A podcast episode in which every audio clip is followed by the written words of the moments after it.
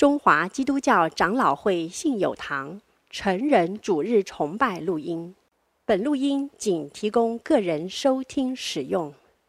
机构、教会等团体若需转播、翻译、转译成文字、转录、贩售等使用，请检具使用单位介绍、使用方式说明，联络本堂取得使用许可。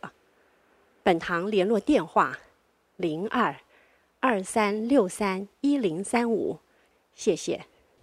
接下来我们要请器乐小组来献乐，他们今天献乐的诗歌是《至高的神》。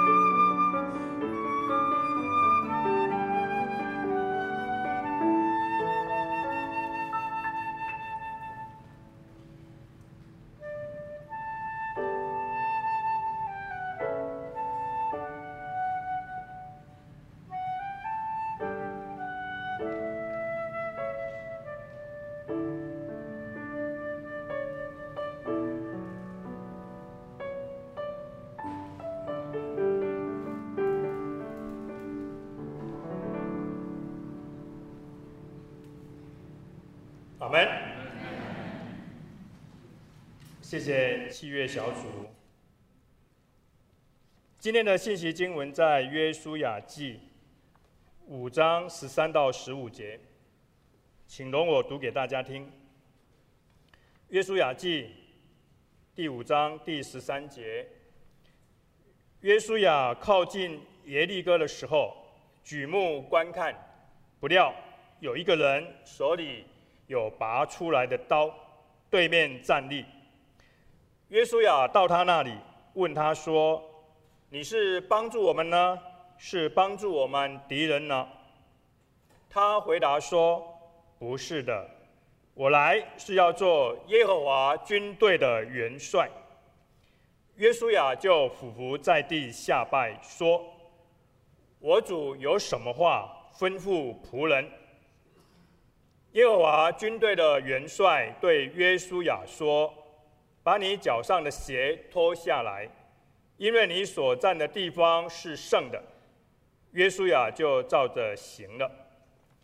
今天在我们当中证道的是何玉峰长老，他证道的题目是耶和华军队的元帅。我们把时间交给何长老。弟兄姐妹平安。我们今天要看的经文在约书亚第五章。约书亚第五章。我们先回顾一下整个约书亚记，它是一个什么样的结构？约书亚记第一章 是前言，第二章到第四章是进迦南，第五章到第十二章是得地。得地就是打仗啦，然后第十三章一直到二十二章，就是为业。得地呀是一件事，为业就是拿下那个地方，成为世世代代的产业。最后两章就是立约。整个约书亚记的结构其实是非常的清晰。我们今天读的第五章，刚好就是在啊第三个部分，就是前言进迦南，然后开始得地的最前。这一章圣经，呃，提到了几个主要的参与者。第一。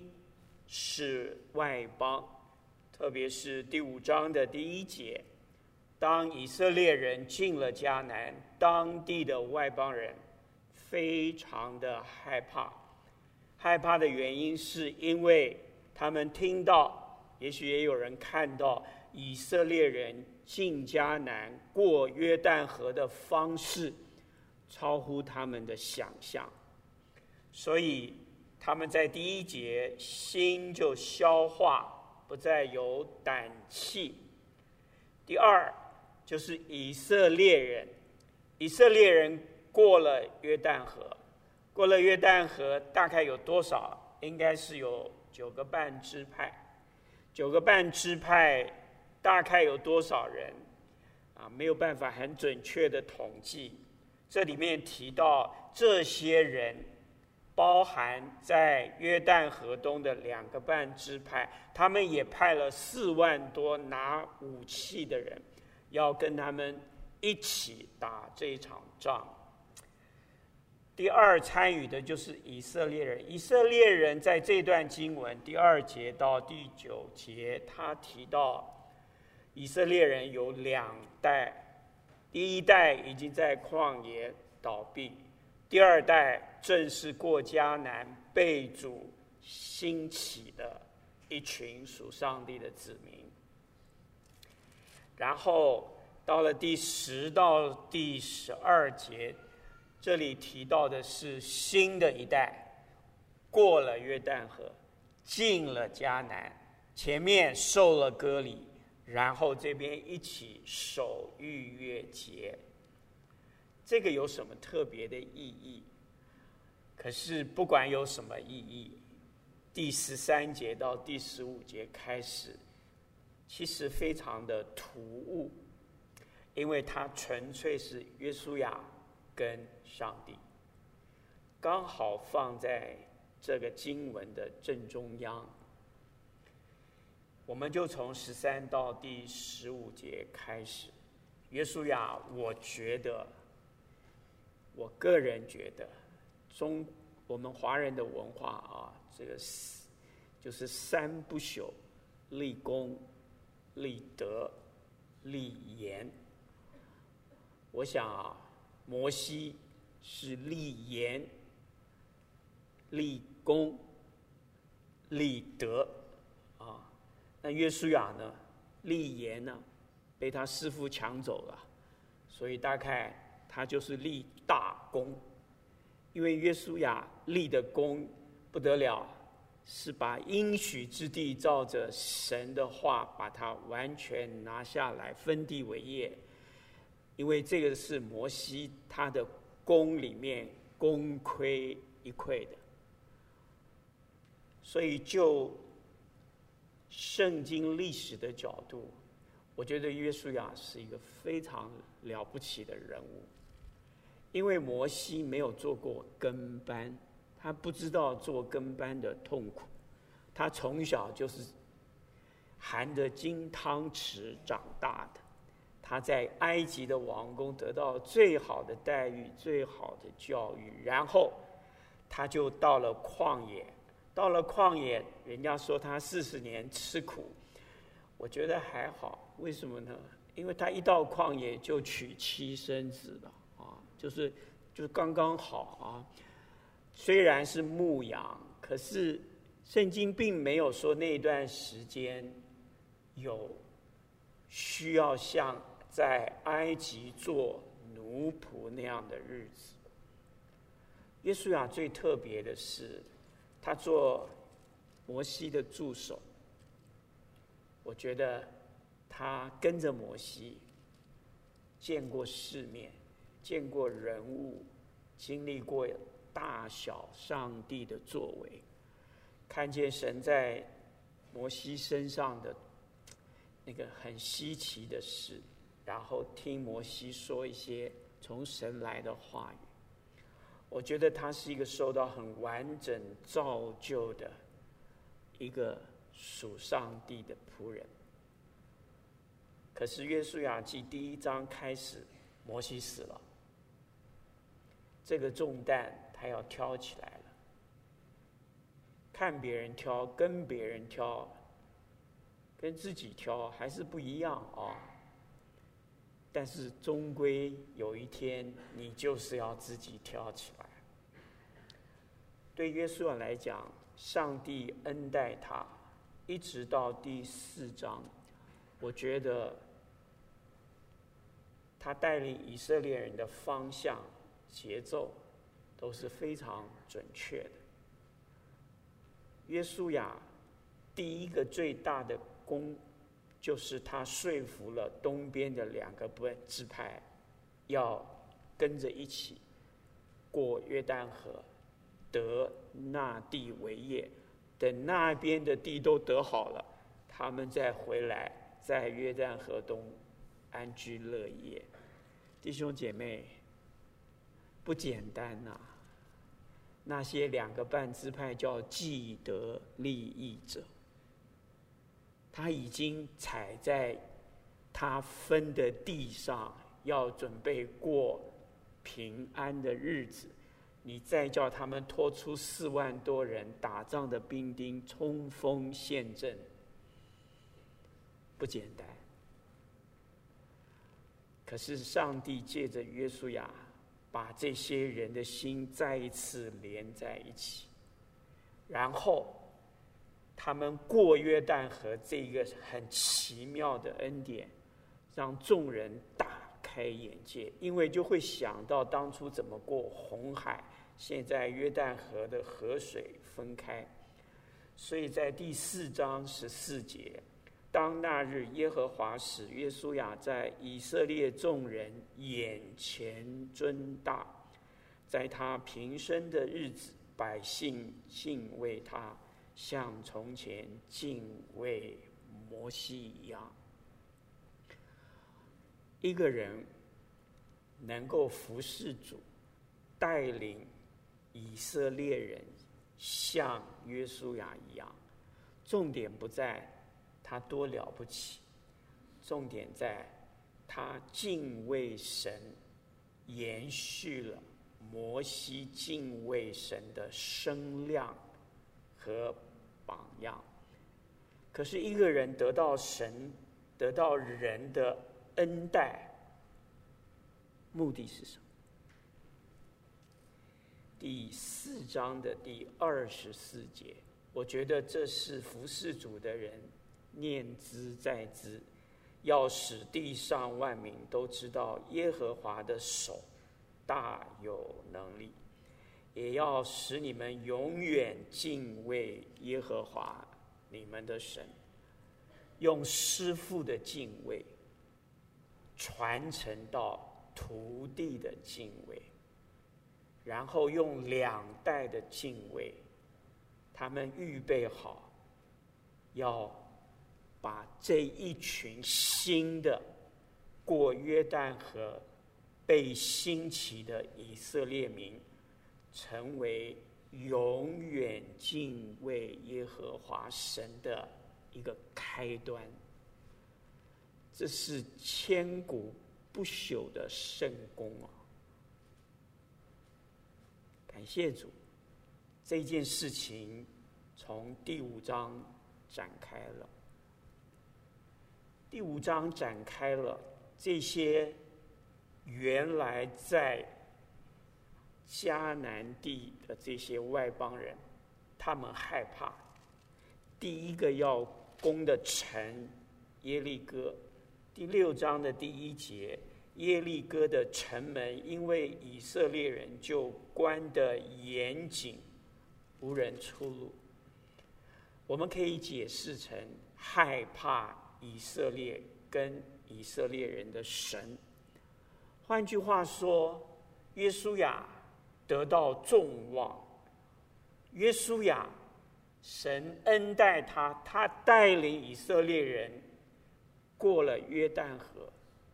他身上发生的每一件事情加起来，好像变成得到迦南地这个应许之地成了必然，好像胜利就在眼前。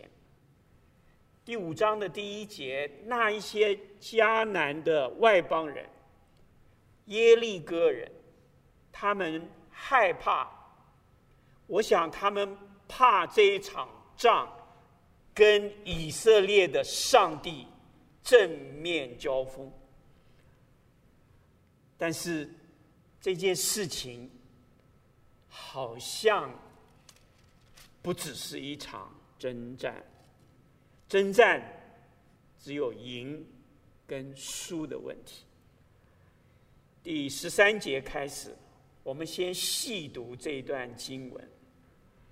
在初代的教会，就是初代的教父，大概是第五世纪、第二世纪中间，有一些教父对这段圣经的理解，有一个很有趣的想法，我觉得，嗯，对我来讲有一定的说服力。第十三节。约书亚靠近耶利哥的时候，举目观看，不料，不料的原文就是看呐、所以一共啊，举目观看，看呐、啊。换句话说，这整个场景就是让约书亚一个人在耶利哥城的附近。看，其实耶利哥城到底是怎么回事？在第二章，约书亚已经派过探子，要打仗之前，所有该知道、该侦查的，应该都已经底定了。可是这个时候，约书亚一个人来到城的面前看，有人说这个看。到底是真看有一个拿刀的耶和华军队的元帅，还是约书亚看到一个异象？我刚刚说这些教父，他们觉得也有可能是看到异象。不管是看到异象，还是真看到，反正就是看到。看到重要吗？约书亚一个人跑到耶利哥城这里，他要看什么？圣经说，让他看到一个拿刀的人站在他的前面。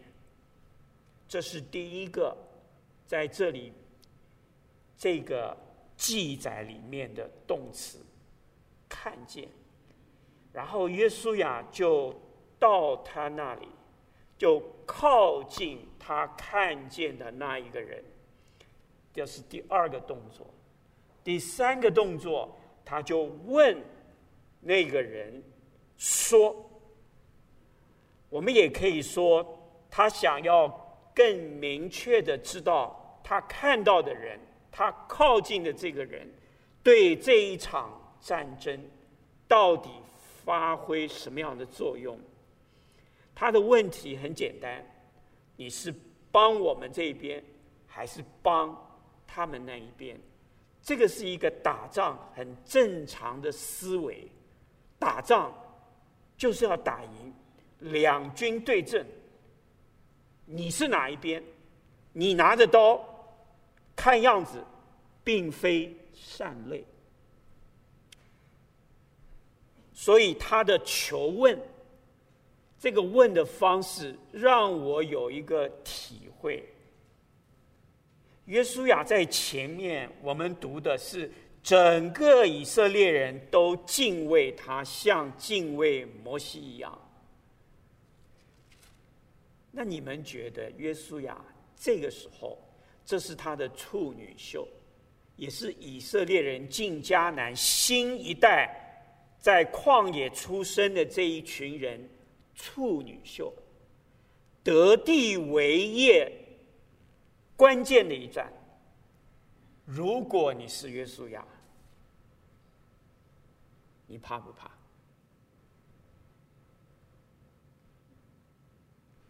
你怕什么？我觉得约书亚问出了他心里面真正现在他一个人要面对的事情。我需要帮助，你觉得合理吗？因为你来帮我们，还是帮他们？对我来讲，这个非常关键。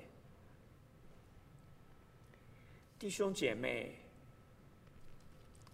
承认我们需要帮助，是有勇气还是没有勇气？是一个领袖的人应该讲的话。还是不应该讲的话。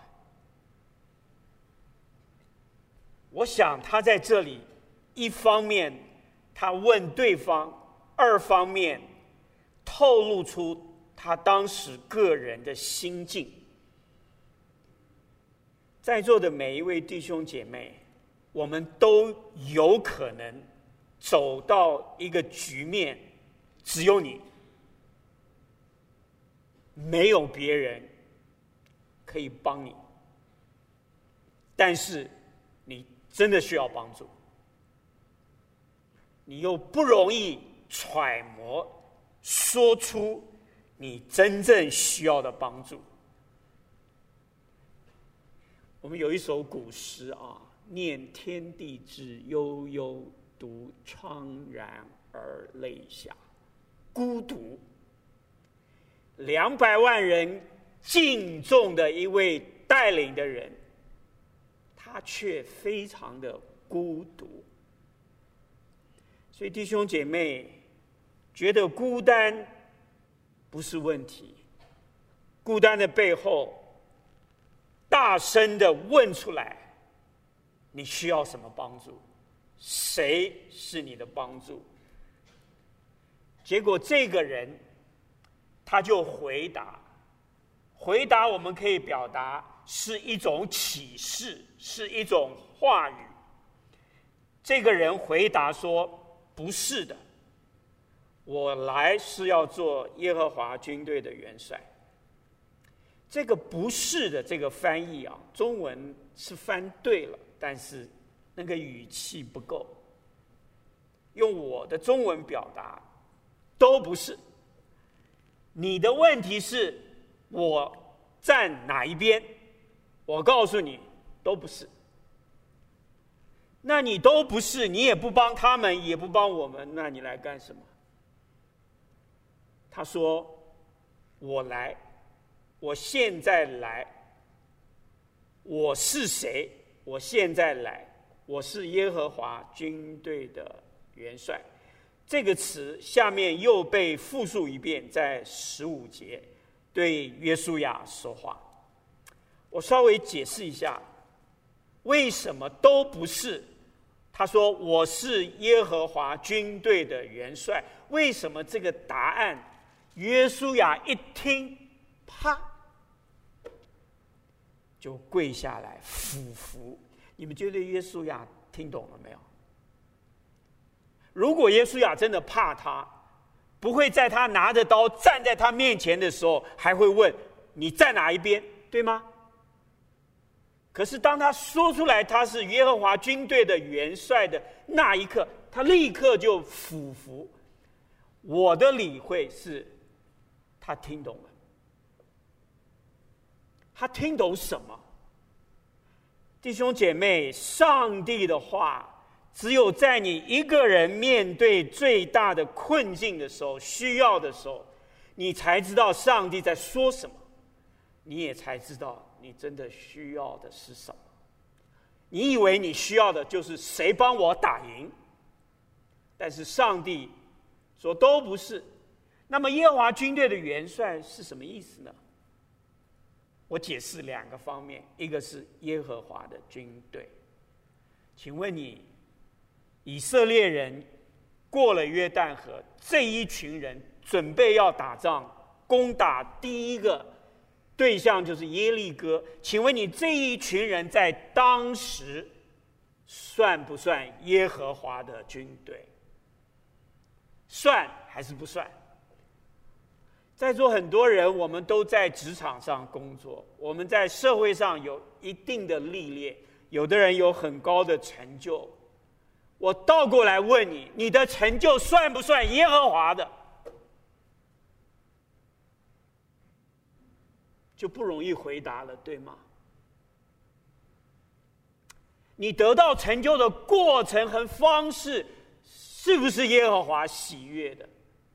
就更难回答了，对吗？那么这一群人，凭什么说他们要成为耶和华的军队？他需要有个元帅，把这一群人带领。塑造成为像耶和华的军队，像军队没什么了不起。迦南人也有军队，耶利哥也有军队，他们也能打赢。那我们以色列人，他们凭什么说他们是耶和华的军队？很难理解。耶和华的军队应该要有耶和华军队的特质，对吧？打赢打输应该不是耶和华军队的特质，对吗？耶和华的军队会不会打输？会。会不会打赢？会。打赢了就是耶和华，打输了呢？就不是，就这么简单。嗯，我不觉得。圣经的历史告诉我们，像不像，属不属于耶和华的军队，关键在哪里？我们看圣经第五章，第五章讲到，当他们面对耶利哥准备打仗的时候，迦南人都害怕他们。第二节，那时耶和华吩咐约书亚：“你制造火石刀，第二次给以色列人行割礼。”弟兄姐妹，行割礼跟不行割礼。所有可以打仗的兵丁，要先行割礼，跟不行割礼，跟耶和华军队有没有关系？大仗在即，你什么事不做，不练兵，不准备怎么样攻城略地的策略，你老兄来一句话说：“嘿嘿，三天我们行歌礼。”各位，你知道行歌礼在打仗的当下是有风险的，因为在第八节他说，行了割礼以后，这些打仗的兵丁要休息，哎，他们不能动哎。为什么要这样决定？我觉得这个元帅，他在借着约书亚做一件约书亚原来不是很理解。但是先做了，后来他越来越明白，明白什么？不管打什么仗，你是不是属我的百姓，是不是跟我立约的百姓，这个很关键。那么立约的记号是什么？隔离。所以弟兄姐妹，在。征战之前，神让这一群军队打仗的人往前走一步，先行割礼，哪怕是有风险。各位，你知道，如果所有能打仗的人三天通通瘫痪躺在床上，如果你是耶利哥，如果你是迦南的军队。你觉得这是好消息还是坏消息？重点不在好或坏、赢或输，重点在他们是不是耶和华的军队。很多人说就这样吗？再来，他举了第二个例子，就是四十年在旷野漂流，这一群以色列人。是经历过红海、出了埃及的这一群人，算不算耶和华的军队？算还是不算？你很难说他不算。可是发生一件你匪夷所思的事情：四十年，这一群人出了埃及，他们都受了割礼，度过第一次的逾越节之后。在四十年的旷野里面，他们不给自己的孩子行割礼。六十万的军队，四十年，他们知道要做一件事情，通通不做。你是摩西，你会怎么想？摩西啊，到了后来。实在是没办法了，你们这一群硬着颈项的百姓啊就这样。但是摩西是非常有宽容，他知道这件事情很难解决。在以色列的传统是父亲为孩子行割礼，弟兄姐妹，行割礼难还是不难？就生理上来讲，就时间上来讲。难还是不难？四十年，他可以不做。你可以想象这个是耶和华的军队吗？弟兄姐妹，如果不行割礼，就不能守逾越节，不能守逾越节，出来的那一群人跟在旷野生的那一群孩子，他们一家一家在一起吃饭的时候，到了正月十四。就不可以守逾越节，听懂了吗？他不知道要守吗？上一代的人有资格，但是他没有办法让下一代跟他一起守这个节。谁做的决定？我想这一群人，你能够叫他耶和华的军队吗？所以，圣经在第五章第第六节，他说：“以色列人在旷野走了四十年，等到国民，就是出埃及的兵丁，都消灭了，因为他们没有听从耶和华的话。”所以有人说，这个关键就在耶和华说，但是他们不听。请问你听和不听，听和不听耶和华的话，跟我们属不属于耶和华的军队有没有关系？有多大的关系？所以，当你把圣经细细的看，我不知道你会怎么想，但我知道约书亚在想什么。因为当那个人说我是耶和华军队的元帅，所以我来了。我觉得这是我个人的感觉，他深得约书亚之心。因为摩西四十年都没有办法摆平的困境，有一个人要来帮他。我觉得这个真的是，你是当事人，你才有办法揣摩。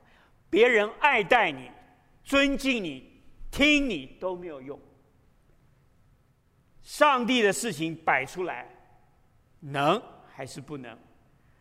所以当。约书亚说：“我们打仗先放下，我们全军行割礼。”我觉得这个决定约书亚是做了，可是约书亚并不完全知道。可是到了十四节，我觉得约书亚知道了，因为这是这个元帅要让我们这一群人再一次成为耶和华的军队。因为如果我们成不了耶和华的军队，打赢打输，谁帮谁有什么意义呢？有什么意义呢？第十四节，约书亚就俯伏在地下拜。所以第二我要解释的是元帅，对。圣经讲元帅是什么概念？当然，我们一般的翻译把它翻成是军事的概念。但是我要告诉你，对约书亚本人来讲，他不是一个军事的概念。所以这个元帅啊，你可以翻成不一定要有军事的概念啊。为什么呢？约书亚俯伏在地下拜说：“我主，My Lord。”这是约书亚听懂了那个人来做什么的时候，他一下子就抓住了那个核心。这个人不只是来打仗的，My Lord，我的主，这件事情非同小可。为什么呢？约书亚记这个字一共出现五次，其他四次都是指耶和华主。换句话说，这个字只有在约书亚记，只有用在耶和华神身上。换句话说，哇，他一下子明白过来，这一位就是主，是不是主，跟会不会打仗，这是两个概念。接着他说：“你有什么话要说给我？”啊、哦，我觉得这个很多人都很难想象。其实，一个真正位居高位的人，他常常是告诉别人要做什么事的人。他常常是要第一个知道，第一个要有创意，第一个要有看见，第一个要有洞察力的那一个领导人。可是，很少人会。很清楚的知道，这样的人其实他需要上帝的话。在座的、年长的、年轻的、成就大的、事业大的、学问大的，你需要听上帝的话吗？需要吗？我觉得在当时。以整个以色列人过去四十年的历史来看，集所有的资源于一身的只有一个人啊，这个人就是约书亚。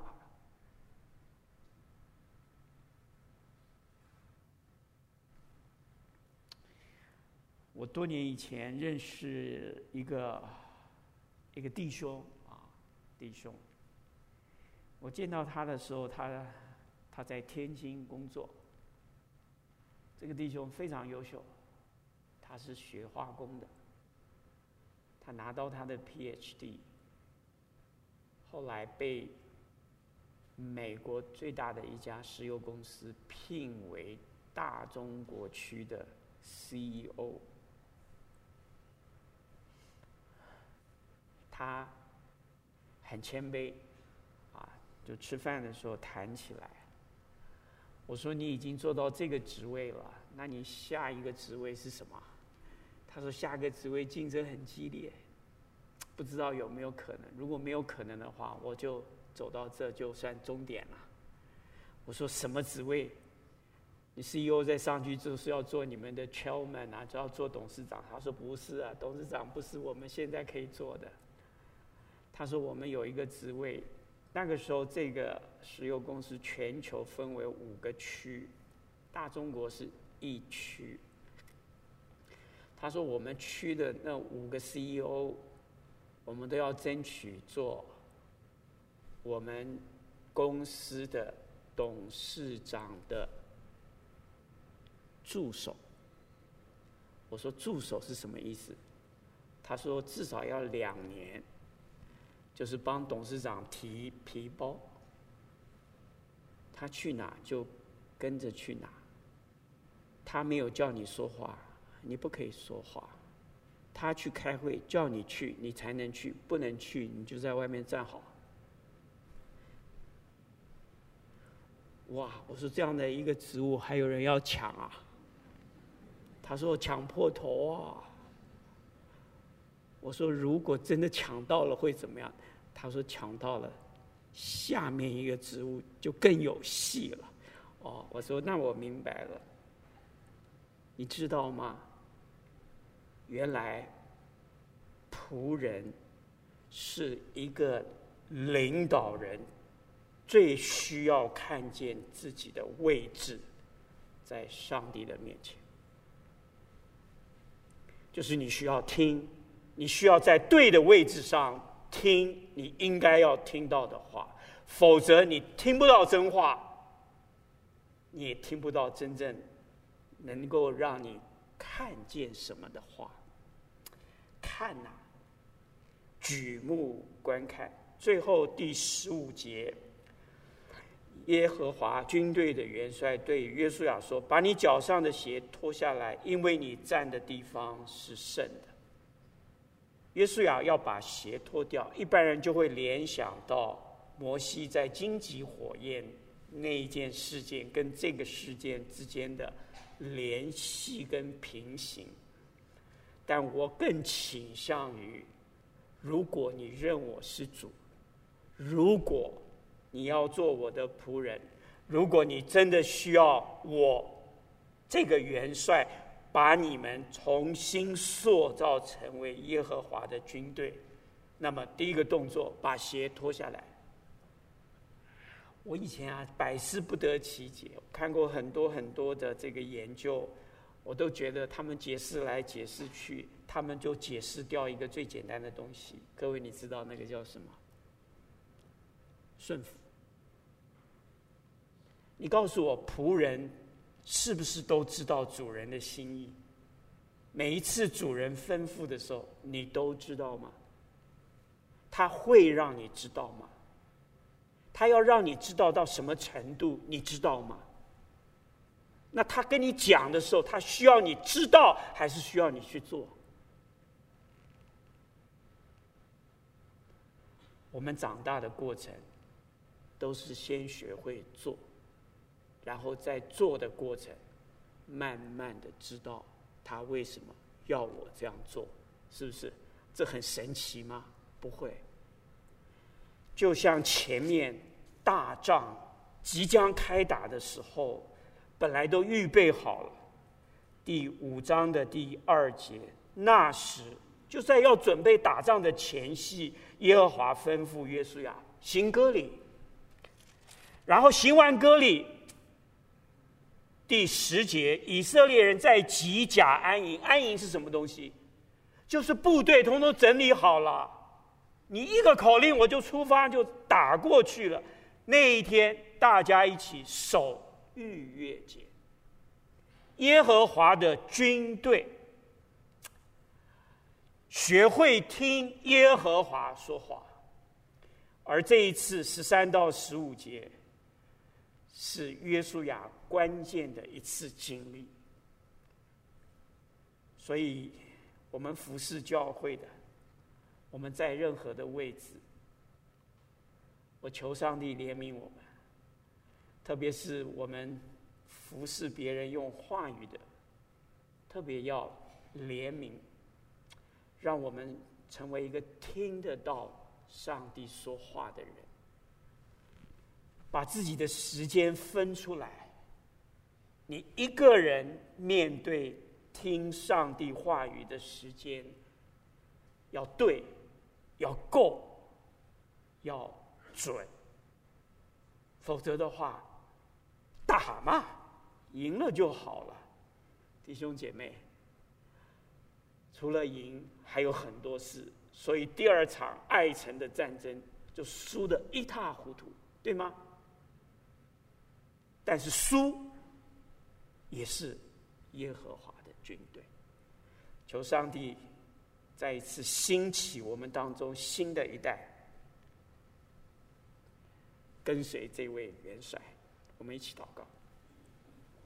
谢谢上帝，若不是耶和华建造，建造的就枉然劳力。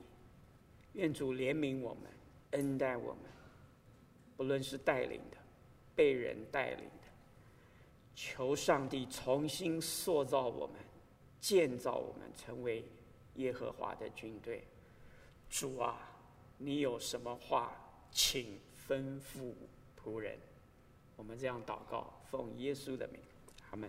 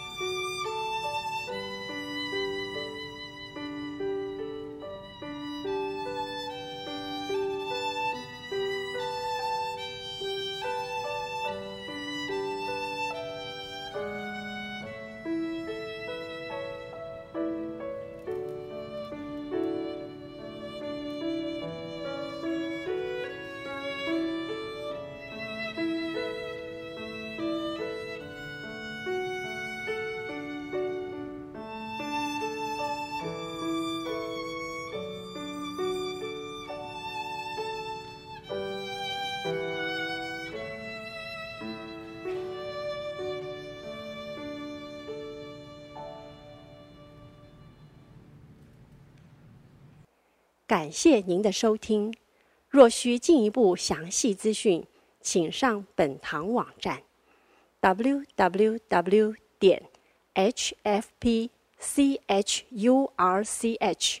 点 org 点 tw。本堂地址：台北市罗斯福路三段两百六十九巷五号。谢谢。